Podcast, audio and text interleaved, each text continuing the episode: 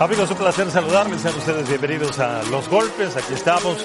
Julio César Chávez, Salvador Rodríguez. Yo soy Jorge Eduardo Sánchez. Pues ahora sí que aplica mejor que nunca.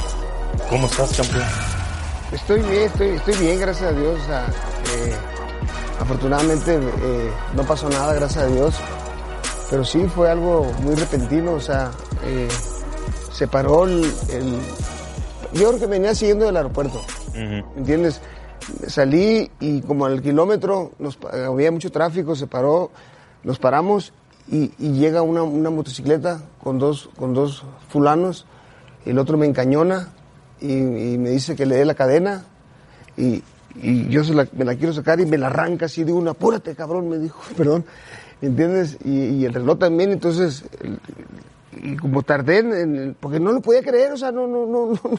pensé que era una, una broma, ¿me entiendes? Y, este, y me encañonó, jaló cartucho y me puso la pistola en la cabeza y le entregué el reloj y, se fueron. Pero sabes una cosa, es para las autoridades, con todo respeto, la verdad, o sea, todas las motocicletas, todas las motos que vayan, las- a todas las motos le deben de parar, a todas las motos, porque son los que asaltan. Eh, Sea uno, sea dos, a todos le deben de parar. No pasa nada si no, si no, si no trae nada, si no trae pistola o nada, pero yo creo que van a encontrar así, a- van a agarrar así a muchos delincuentes. Sí, qué pena. Pues nadie está a salvo en la Ciudad de México. Lo bueno ¿Cómo que- estás, Salvador Rodríguez? Lo bueno que lo estoy contando. Qué bueno, eso es lo mejor de todo. Yo contento porque aquí tenemos a- al campeón con, con todo y el susto. La verdad es que eh, son buenas noticias que, que esté aquí. Si al campeón no, no lo respetan, si el campeón no se salva, ¿qué podemos esperar los demás? Simplemente es cuestión de, de atenderle un poquito más a, a la seguridad de, de la nación y de cada ciudadano de a pie. Obviamente se, se polariza por ser el campeón, pero todos los, todos los ciudadanos necesitan eh, tener certeza de seguridad en este país. Sí, seguridad y tranquilidad. Es lo, es lo menos que podemos pedir en la Ciudad de México. Vamos a comenzar con este programa, vamos a arrancar con, pues con la nota del día, de la semana, quizás del año, con lo ocurrido en Las Vegas, con el combate entre Barry Pacquiao y Keith Thurman. Se enfrentaron por el título mundial de peso welter. Aquí está el momento en el que mandan a la lona a Keith Thurman arrancando el combate. Pues eh, Julio, vemos a Manny Pacquiao, veloz, fuerte, se nos olvida por momentos que tiene 40 años. Cuéntanos lo que te gustó de Manny Pacquiao, Julio. Me, gustó casi, casi todo. Lo que no me gustó es, es que recibe muchos golpes ya. Eh, no tienen la misma coordinación en su golpeo, pero sigue siendo eh, eh, empaqueado, explosivo. eh, ya no tan rápido, ¿me entiendes? Pero sí con esa, con esa enjundia, con ese, con ese carácter que siempre le ha, le ha car- caracterizado, perdón. Y la verdad nos regaló una noche inolvidable. Sí, sí, qué tremendo combate. Eh, Turban también se portó a la altura. Ya estaremos hablando de, de lo que hizo y lo que dejó de hacer también Keith Turman. En las estadísticas fue superado Manny Pacquiao, pero en las tarjetas ahí es donde verdaderamente se impuso el peleador filipino, aunque Chava, pues incomprensible que haya alguien eh, importante de los jueces eh, visto ganar a Keith Turman. Glenn Feldman le dio siete rounds al peleador, o le dio ocho rounds a Kate Turman cuando, bueno, pues al menos ocho episodios habían sido para Pacquiao. Eh, es cierto, se nos olvida que tiene 40 años. No sé si a este Pacquiao le alcance para Spence, para Crawford, que son los dos más No, grandes no, de la división. Ay, no, con todo respeto. Eh, con todo respeto, no. Exactamente, pero Turman demostró que, que puede competir con el que sea, navegó por aguas profundas, nunca lo habían llevado a la lona. En el round 10, de forma no milagrosa, porque para eso se prepara, le aguanta un, un golpe a la zona hepática temible y Manny Pacquiao va por él. Tan, tan, tan se recupera y es formidable lo que, la forma en que se recupera Kate Turman, que el que termina cansado es Pacquiao y no, y no él en ese décimo round. La verdad es que una gran pelea, nos sorprendió a, a muchos lo que vimos y bueno, Pacquiao simplemente dando las últimas notas, ¿no? De, una leyenda. Sí, sí, sí, pues nos podemos deshacer en, elogios para, para Manny Pacquiao, una carrera fantástica, una auténtica leyenda del, del boxeo mundial. Eh, también nos podemos detener en algunos detalles de, Turman. A mí no me gustó lo que hizo en la primera mitad del combate. Eh, marcaba los golpes nada más, Turman. Tenía contra las cuerdas a Pacquiao, no tiraba.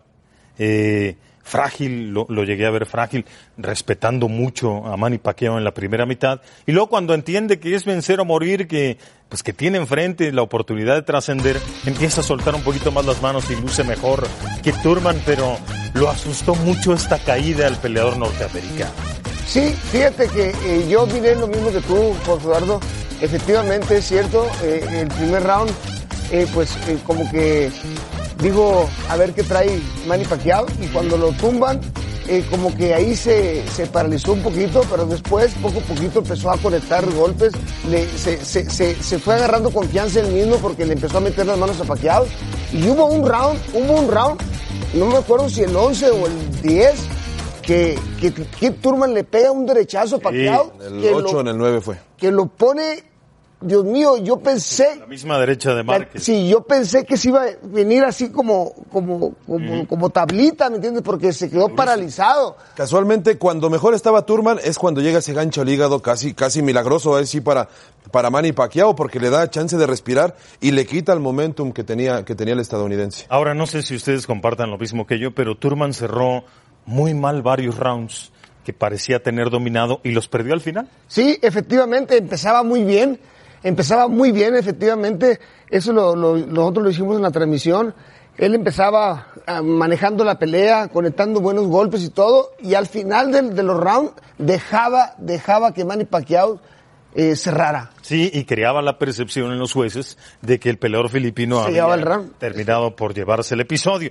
Me llama la atención, Chava, también 18 jabs tiró en todo el combate Turman. Y se estaba quejando de que el que tenía brazos cortitos, o estaba presumiendo que el de brazos cortitos era Pacquiao. Y Pacquiao, de hecho, fue con esa, con la mano derecha con la que más daño le hizo al peleador eh, estadounidense. Kate Turman de, distó mucho de hacer una pelea inteligente. Al final, cuando fue hacia el frente, fue más agresivo, fue cuando mejor le fue en el combate. Pero sí es cierto, había rounds en que desesperaba con esa forma de marcar los, eh, los golpes. No sé si demasiado respeto, y por ahí también respeto por parte de Pacquiao. Me decía Manny, me le fui con todo y de repente me metí una derecha que dije, no señor, este tiene poder y no me voy a enganchar Sí, a que, sí, a que me pongan a dormir. Pues ya decíamos en, en programas anteriores que era la mejor división del mundo en este momento con, con Porter, con Spence, con Crawford, con Pacquiao, con Danny García. Pues eh, sí, hay, hay- me parece que hay una, una clara ventaja de dos peleadores, o quizás tres, incluyendo a Pacquiao. Crawford, Spence y Manny. Y los demás en una subdivisión. Eh, el propio Turman, Porter y Danny García. Hasta Jordan Sugas, el Claro. cubano. ¿Coinciden?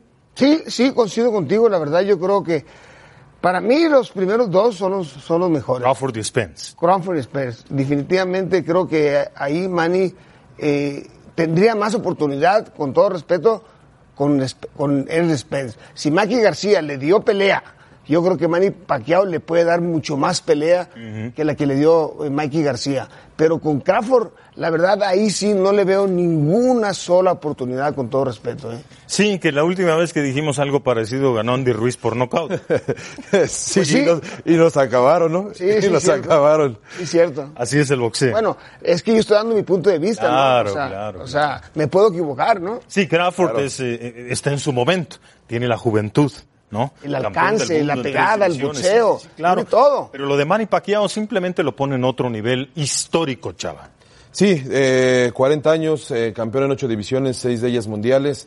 Eh, le derrotó, le está quitando el invicto a un peleador 10 años menor, un peleador que había mostrado mucha solvencia contra Danny García, contra Sean Porter. Es cierto que venía de dos años en los que no sabíamos qué qué qué Turman nos íbamos a encontrar. había batallado mucho con Josecito López Sí, eh, en enero Ta- pasado. También una y cosa, después- también una cosa, chava, y Jorge Eduardo, con Sí. todo respeto. Ken Turman venía de una pelea sumamente mala, Mala. ¿eh? A Mala, punto de con- ser noqueado por Con un Josecito. peleador de bajo perfil, la verdad. Sí, sí, sí, sí. O sea, estaba casi a punto de noquearlo, ¿sí o no? Pero, precisamente, o sea, también hay que ver la otra cara de la moneda. Veíamos a un Manny Pacquiao que le había vencido bien a Adrien Bronner y nos íbamos a encontrar con Kay Turman, ¿con cuál? Con el que venció a Dani García y a Sean Porter con categoría, con inteligencia, con ese IQ boxístico que en su momento le permitió asumirse como el mejor welter del mundo. Cuando se fue, cuando se fue eh, Floyd Mayweather, muchos decíamos que Kate Turman era el mejor. Ya después llegaron Spence, ya después llegó eh, Terence Crawford y bueno, la realidad es que también, eh, sí es cierto, comprobó que tiene calidad para competir con cualquiera, pero me parece que Kate Turman se quedó corto en esa intención. Y después de tanto hablar, después de tanto calentar la pelea, de decir que lo iba a noquear y todo eso, pues se quedó corto, ¿no? Sí, sí, sí. Y, y, y Pacquiao confirma su estatus de, de Salón de la Fama digo, no, no tenía por qué ponerse en tela de juicio, ni mucho menos, pero simplemente lo confirma. Es un peleador histórico que va a trascender épocas, es una leyenda este Manny Pacquiao. Y Salvador Rodríguez, ¿pudiste platicar con Manny Pacquiao después de la pelea? Antes y después. Antes y después. ¿Vamos a verlo o platicamos? Adelante, vamos a escuchar a Manny Pacquiao y luego vamos a platicar un poquito de qué viene para el peleador filipino. Pacquiao, Manny, what a fight. Did you surprise with the, with a lot of emotions that you live yesterday night? Oh, well, I mean, expected expected the the way the the, the fight result. Uh, I mean, expected for uh, a good fight, and I mean, I never expected that um, he has a um, um, heavy-handed. He's a strong. Manny, we have a lot of doubts about your your um, stamina in boxing but you prove that you are uh, one of the best. You are proof that you you are a real legend. So the people was so so happy with this performance. Do you think that this is the fight of the year candidate? I think so. I believe so. Um, this is uh, this is to be a candidate for a um, fight of the year. And maybe the fighter of the year. you beat you beat Adrian Bronner in January. Right now, Keith Thurman. Yeah, that's uh, blessings from God, and uh, this is uh, this is uh, uh, this is uh, blessings and favor. The experience was the key in this fight. Yeah, the, the experience is a very uh, big factor for this uh, for this fight. Experience is uh, really uh, used for, for for the last fight last last night. Finally, Manny, what do you want to make in boxing? Do you want um, two more fights, maybe one big fight, and then Philippines? What are you looking for in, in, in the rest of your boxing career? Mm, right now, um, I can still fight. Um, my plan is uh, one fight at a time. I'm not uh, looking for many fights, but one fight at a time. Um, right now, relax, going back to the Philippines, do the works, office works, and then um, spend time with my family. Bien, ahí Manny Pacquiao en la charla con Chava Rodríguez. Pues entonces, decisión dividida para Manny Pacquiao, que debió ser unánime, Unánime, sí. sobre Kit Turman. El 28 de septiembre pelean Errol Spence y Sean Porter en el Staples Center de Los Ángeles, California, más o menos para ir tanteando lo que puede venir. ¿Qué, qué percibiste, Chava? ¿Qué, qué quiere hacer eh, Pacquiao? Eh, eh, yo entiendo que él después de la victoria contra Turman, pues dice échenme al que sea, pero también su equipo de trabajo, pues no está tan convencido de ello. ¿Qué percibiste, Chava? Sí, primero, eh, mucho respeto por la pegada de Turban. Sí me, me dijo, quise noquearlo y la verdad es que me, me lastimó fuerte con esa mano derecha y esa parte, bueno, pues le impidió tener una mejor actuación. Por otro lado, eh, una pelea a la vez, no quiere ponerse un límite. Todos sabemos que, él no lo dice abiertamente, pero todos sabemos que él quiere la presidencia de, de su país y evidentemente el estar ganando en el ring le permitirá tener una buena imagen eh, en, lo, en lo sucesivo. Manny Pacquiao quiere a los mejores, quiere hacer dinero. él, él quiere obviamente a Floyd Mayweather, pero Mayweather ya vimos la polémica que tuvo ahí en la semana. Eh, descartado por ahora Amir Khan. No sé si los millones que le ofrezcan en Arabia Saudita sean suficientes para, para verlo con él. Y yo creo que no, no, no estará para Crawford, para Spence, en una pelea de muchos millones quizá con Mikey García, una pelea de muchos millones con Dani García, una pelea de muchos millones con alguien que no lo vaya a arrasar en el ring, pero que le permita tener la oportunidad de competir. Tampoco estamos hablando de un plan para Manny Pacquiao, pero eh, tiene condiciones para competir con cualquiera. De eso a que le vaya a ganar a, a Spence, a Crawford, no lo creo todavía. Julio, ¿para qué le alcanza Manny Pacquiao con estas facultades que le vimos el sábado pasado? le alcanzo para ganar a cualquiera, menos a Terence Crawford. menos a Terence Crawford. A Spencer creo que le puede, le puede competir y le puede hasta ganar por, por, Estilos. por los estilos, eh, pero creo que a Dani García, con todo respeto, a Mikey García, les puede ganar, eh, eh, lógicamente, apretado, pero les puede ganar. ¿Se te antoja ver una revancha Mayweather-Pacquiao, Julio? Eh, con todo respeto, a mí no, a mí en lo particular no. A mí en lo particular no, porque sería lo mismo. Sería lo mismo. Ganando un- Mayweather. Ganando Mayweather por. Mayweather. Sí, ganando Mayweather por división. Un Pacquiao que no le va a alcanzar, con todo respeto. Eh, si no le alcanzó la primera vez, menos ahora que ya está más, más viejo, aunque Mayweather también, pero Mayweather sigue siendo sigue siendo Mayweather y, y su estilo no va a cambiar. Yo creo que sería una pelea que va a traer mucho dinero como, como todas, pero para mí sería lo mismo. Y, y Chava, ya para cerrar este tema, primero, ¿ante quién te gustaría verlo y ante quién es realista que ocurra, Chava? Bueno, a mí me gustaría verlo con Dani García, por ejemplo, es una pelea que creo que es muy competitiva, que es una pelea muy buena, que se acoplan los estilos para que la gente disfrute, para que los dos puedan competir. Eh, creo que es realista con todos los de PBC, me decía Sean Gibbons, que es el ahora el presidente de Manny Pacquiao Promotions, me decía, eh, tenemos, ya acabó el contrato con, con Al Heyman que teníamos, pero vamos a seguir con él. O sea que olvídense de Crawford, esa pelea no es realista. Mikey García es realista, eh, Errol Spence es realista, Danny García es realista, Sean Porter es realista, Jordani Sugas, eh, vamos, toda esa parte de, de PBC que está prácticamente adueñado de todos los pesos welter, pueden ser realistas. E incluso Amir Khan, yo no descartaría a Amir Khan porque hay mucho dinero en Arabia Saudita. Eso es lo que hay para Pacquiao. Sí, sí, sí. A mí también me gustaría una pelea, eh, pues no, digo, todas las peleas son difíciles, son duras, ¿no? Pero con Amir Khan sería una pelea... Esa, esa combinación. Me gusta porque... Lo quiere ver acostado acá. me gusta porque Manny Pacquiao, Manny Pacquiao no tendría Me problemas. llama absolutamente la atención porque todos conocemos cuál va a ser el desenlace.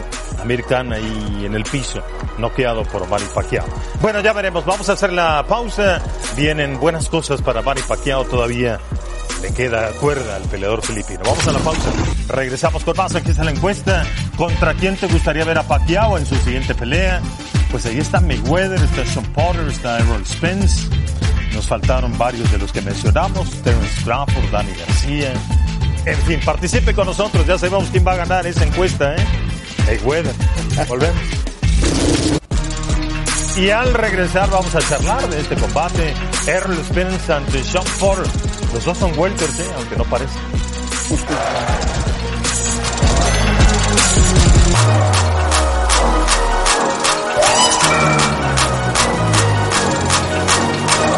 Continuamos viendo este programa, presentado por la ESPN App. Todos los deportes en una sola app. Descárgala. Bien, seguimos con los welters. Ya decíamos de Errol Spence ante Sean eh, Porter. Sean Porter se van a enfrentar el próximo 28 de septiembre en los Estados Unidos, en el Staples Center en Los Ángeles, California. Es una muy buena pelea que tiene como favorito a Errol Spence. Aquí está el frente a frente, pues la estatura de Spence es, es de llamar la atención. Es un peleador zurdo, campeón de la FIB. Mientras Sean Porter es campeón del Consejo Mundial de Boxeo, tiene dos derrotas en su haber. Sean Porter, un empate, 25-0 Errol Spence con 21 knockouts, más o menos la misma edad, 29 años para Spence por 31 de Sean Porter. Pero bueno, pues eh, se espera una buena pelea. Yo he dicho en este programa, en emisiones anteriores, que no me gusta el estilo de Sean Porter, es campeón del mundo, pero no me gusta su estilo, no me gusta la manera en la que pelea. Y Errol Spence sí es un peleador diferente, aprieta, pe pega mucho abajo en las zonas blandas. Es un tipo que está pasando por su mejor momento.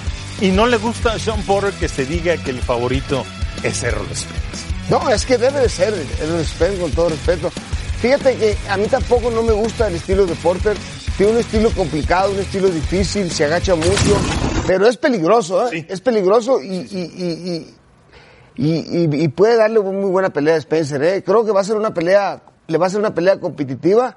Eh, creo que los estilos, eh, ahí donde no, no concuerdo mucho, ¿me entiendes? De que va a ser una, una, una pelea medio ap- apestosa, con todo respeto, por los estilos. Pues todas las peleas de Porter creo que son iguales, Chava. No, no conecta con solidez, no lo conectan con solidez. Ya lo dijo el campeón. Baja mucho, se agacha demasiado. No, no, no son peleas lucidoras. Y Errol Spence es un tipo que si busca el contacto, el, el choque, es un peleador que va hacia el frente. Tiene un estilo, no sé si calificarlo como desagradable, Sean Porter, pero. No, tú pero ya lo muy dijiste, efectivo. tú tú ya lo dijiste.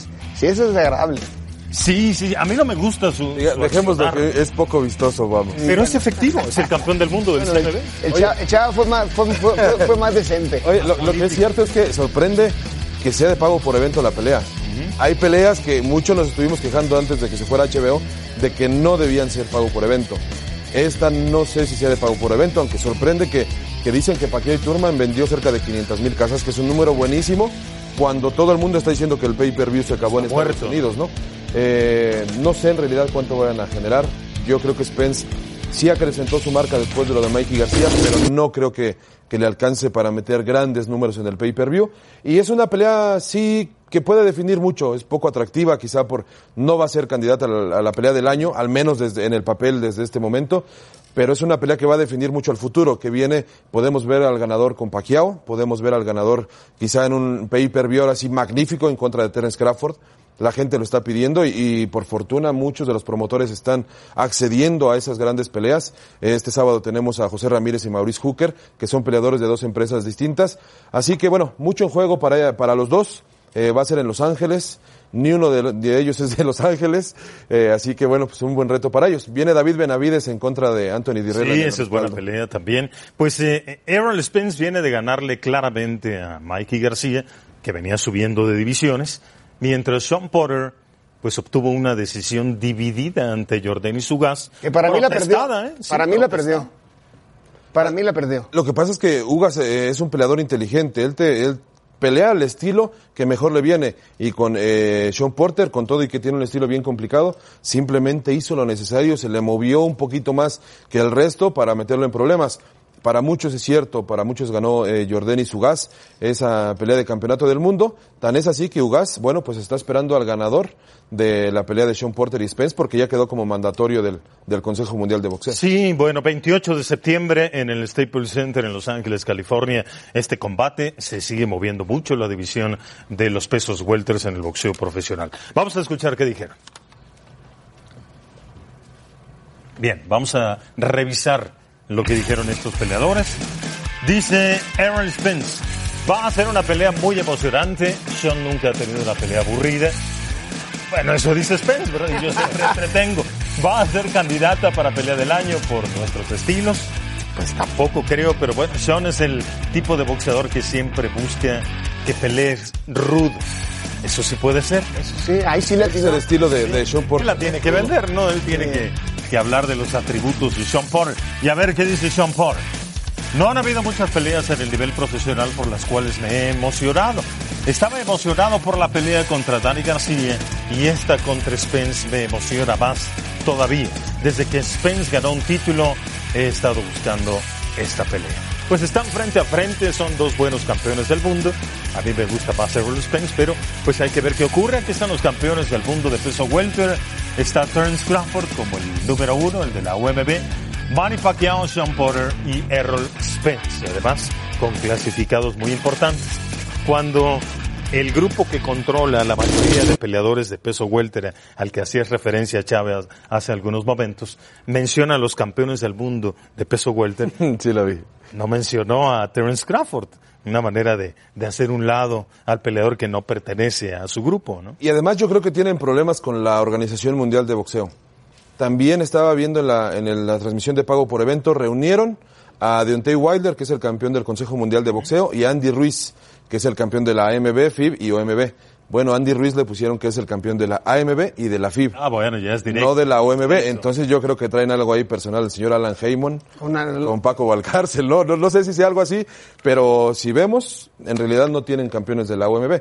¿Quiénes los tienen? Los tiene Top Rank, los tienen Sí. eh, Golden Boy, así que, bueno, pues quizá no están haciendo eh, por ahí tratos, ¿no? Sí, sí, sí que, bueno, pues no se puede de, de un plumazo olvidar al mejor campeón de los pesos welters.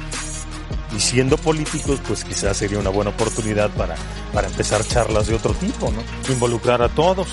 Y hablando de Crawford, pues el mejor de los welters. Sí, pero ¿con quién pelea? Si, si todos los campeones y todos los peleadores están con nosotros en presa. Olvidado Crawford.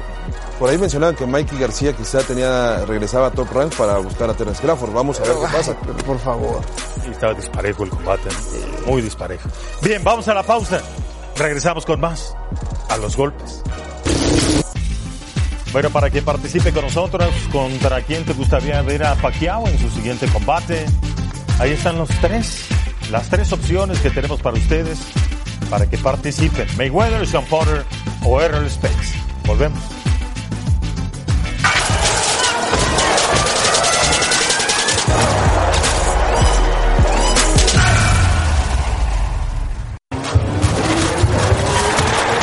Ring es presentado por la ESPN App.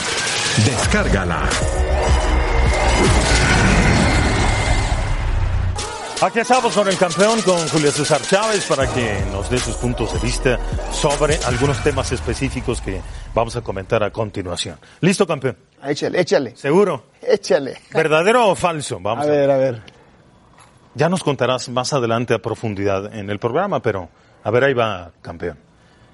Julio César Chávez Jr. puede ser campeón del mundo otra vez. Verdadero.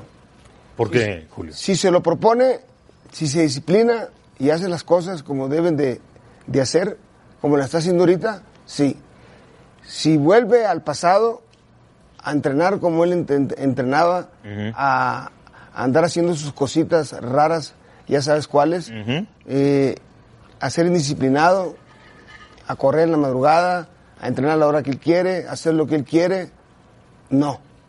Pero si él se disciplina, si él hace las cosas como deben de ser, sí. ¿En qué división, Julio? En, en, en, en 168 libras. 168 libras. Bueno, ya nos contarás más adelante con, con detalle. Bueno, Mayweather Pacquiao, Julio. ¿Te gusta para el 2020?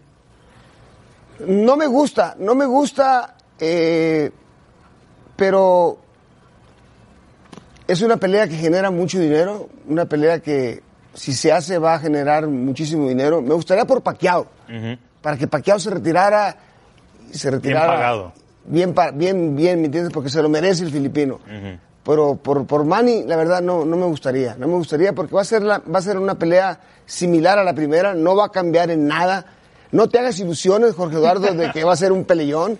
No. Va a ser una pelea. Coincido contigo, creo que Mayweather es muy superior técnicamente. Así es. Definitivamente.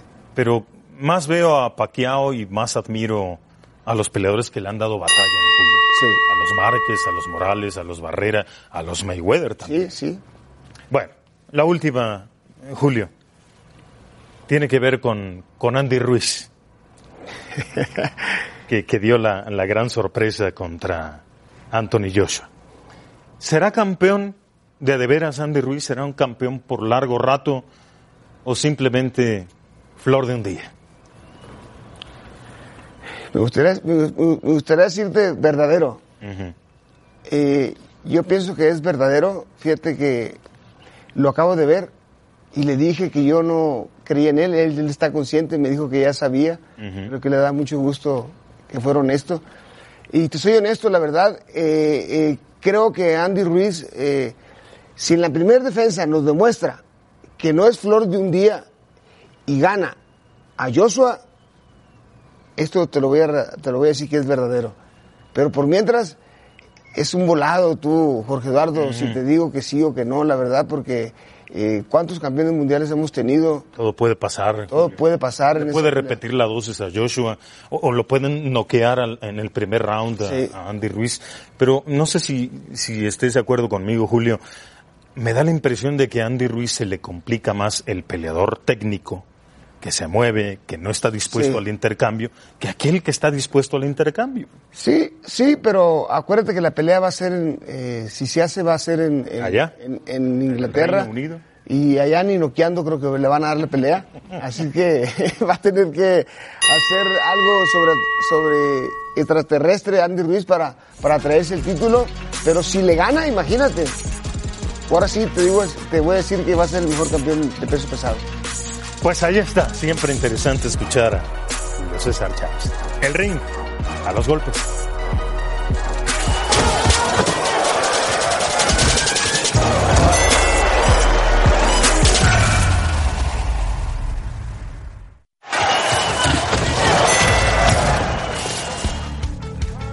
Aquí está la ceremonia de pesaje para el combate entre Ricardo Núñez y Gervonta Davis por el título mundial de peso superpluma de la AMB. Ricardo Núñez es un peleador panameño con marca de 21-2. 128 tres cuartos lo que dio Núñez y siempre con sus problemas de peso Gervonta Davis, ahora no fue el caso, 129 libras y media. Va a llover, ¿eh? 100 libras por debajo del límite de la Con razón ha llovido toda la semana. y Gervonta Davis tiene marca de 21-0, 24 años, 20 knockouts, un peleador zurdo. Pues ya sabemos lo que puede hacer Gervonta Davis. Esta pelea es en Baltimore, en los Estados Unidos. Ricardo Núñez llega con 10 victorias consecutivas, tiene 25 años. Vamos a ver amplio favorito Gervonta Davis. Para mí este es uno de los mejores peleadores del mundo, Gervonta Davis. Pero no, no se le considera porque tiene poquitas peleas, pero es un muchacho que ha pasado sus problemas de disciplina con el peso, pero creo que va a ser un campeón del mundo en múltiples divisiones. Para mí es el mejor pluma, superpluma, Superpluma, superpluma del, del mundo. yo creo lo Con, mismo. con todo respeto de Berchel, ¿eh? Yo creo lo mismo. Para mí es el... Pero no, Jorge Gerardo, tú No. te fuiste muy... muy Sí, me gusta mucho cómo pelea. Pusiste la vara muy alta, Jorge A Gerardo. mí sí me parece que es de lo mejor. no, es muy buen peleador. Es muy buen peleador, es muy buen peleador. Y yo creo que para mí es el mejor superpluma del mundo. Mira. no sé tú, Chava, ¿qué dices? Mira, Julio, Sí, mira, sí, acuerdo. hay 16 divisiones en el boxeo. Si él es el mejor superpluma, pues mínimo está en el lugar 16. Sí, sí, no, no, no. no. ¿Qué piensas, Chava? Eh, está favorito 20 a 1 en las Sí, apuestas. sí, sí, sí. Cualquier resultado que no sea un knockout de Yerbonta Davis será sorpresivo, desde donde lo queramos ver, por más de que el científico Núñez sea el retador mandatorio de la AMB. En realidad, las, las peleas de verdad para Yerbonta Davis van a ser las unificatorias. Tevin Farmer, eh, no sé si Andrew Cancio, Miguel Berchelt, eh, vamos, eh, Jamel Herring. Todos De ahí en fuera, de ahí en fuera, no hay ningún otro rival para él en peso superpluma. Simplemente que se vaya a peso ligero. Creo que ahí va a ser un, incluso aún más sólido. No sé si ya en los planes de Mayweather Promotions está el subirlo a las 135, pero sí, no le veo en realidad mucha, mucha eh, eh, rivalidad o con alguien más que quizá Berchelt pueda hacer la mejor pelea y después irse a peso ligero. Y en ligero está Lomachenko. Ay, sí, ahí sí. Estaría buena, ¿no? Sí, una- será una pelea muy competitiva, pero con todo respeto, creo que eh, Lomachenko es de otro nivel. Sí. Sí, sí, sí, también Lomachenko es un portento técnico fantástico, con muy poquitas peleas. y Aunque este boxea y pega, ¿eh? Sí, a mí, a mí me gusta Gervonta Davis. eh, hay veces que se excede en su actitud y, y no se cuida del todo. Es muy joven, tiene 24 años. El margen de error todavía es grande para Gervonta Davis, pero ahí la lleva y no será fácil Ricardo Núñez, que llega con esta racha de 10 victorias de manera consecutiva. También el día de mañana hay una muy buena pelea en eh, Arlington, Texas. Se van a enfrentar José Ramírez y Maurice Hooker en un combate unificatorio de pesos superligeros. Pues aquí está el frente a frente. El peleador mexicano, 1.78. Hooker, 1.80. Los dos de guardia derecha, los dos invictos. Uno campeón del mundo del CMB, el otro campeón del mundo de la OMB. Curiosamente echaba los dos en su tercera defensa. Sí, exactamente. Y además, eh, bueno, pues esta pelea, esta pelea nos va a decir quizá quién es el mejor 140. Digo quizá porque del otro lado estamos esperando la unificatoria entre Josh Taylor y Reyes Progre en la final de la World Boxing Super Series. La verdad es que es una pelea de pronóstico reservado. 50-50 estaba viendo las apuestas.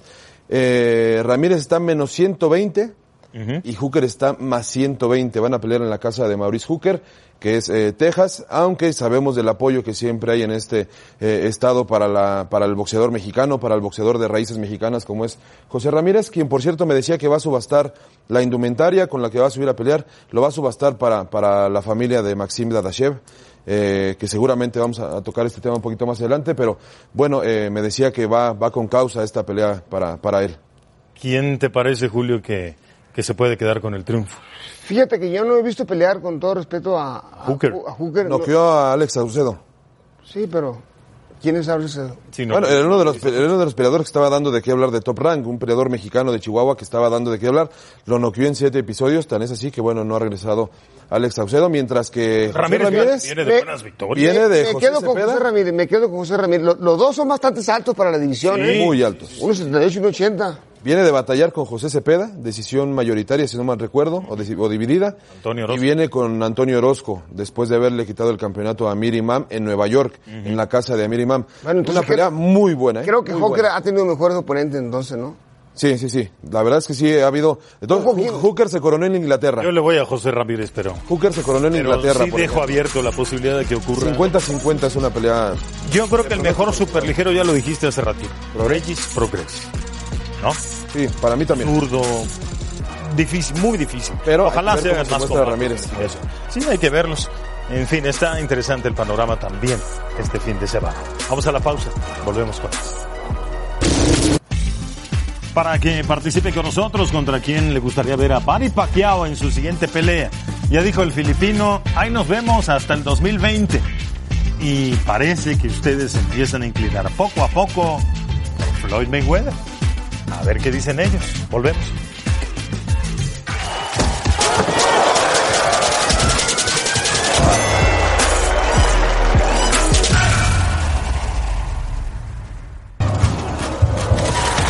La pregunta de la gente es presentada por la ESPN App. Todos los deportes en una sola app. Descárgala.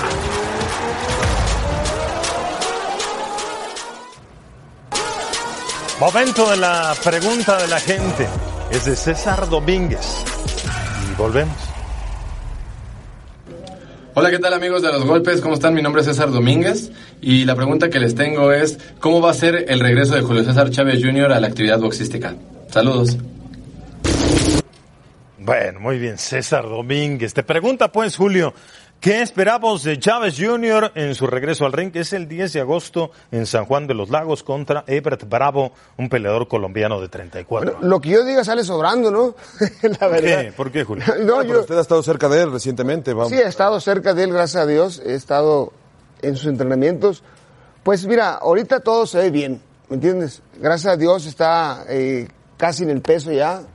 Ese no va a haber ningún solo problema.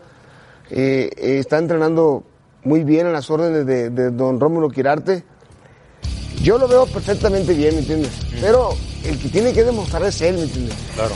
Yo ya lo que diga, pues, eh, ¿me entiendes?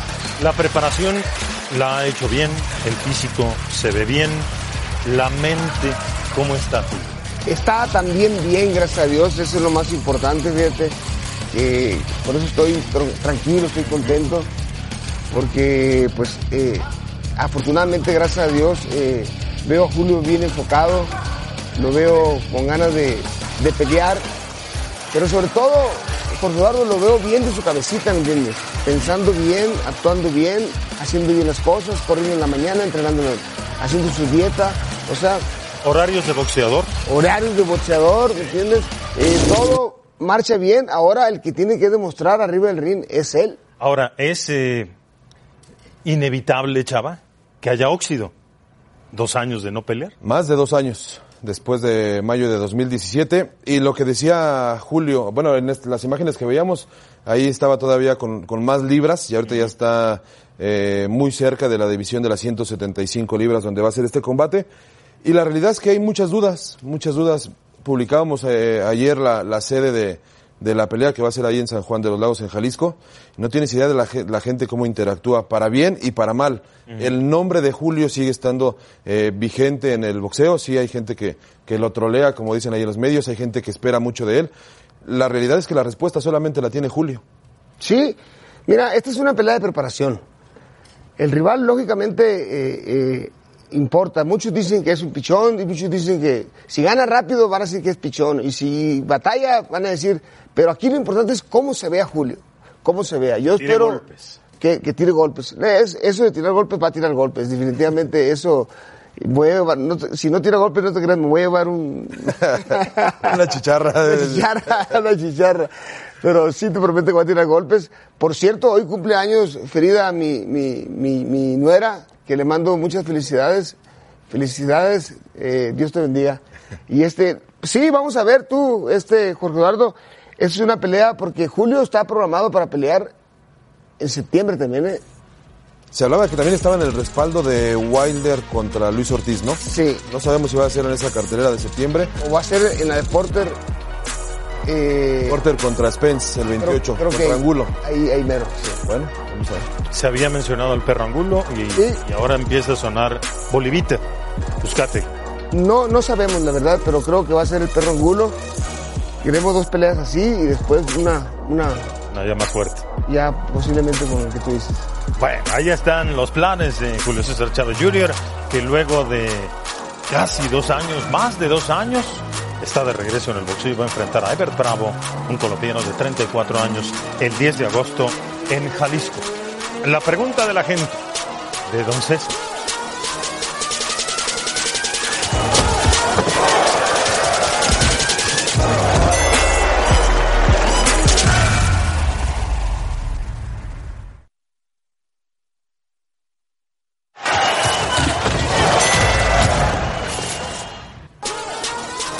Bien, estamos de regreso ya para cerrar el programa a los golpes. El Canelo Álvarez se supone que en las próximas horas va a decidir contra quién pelea.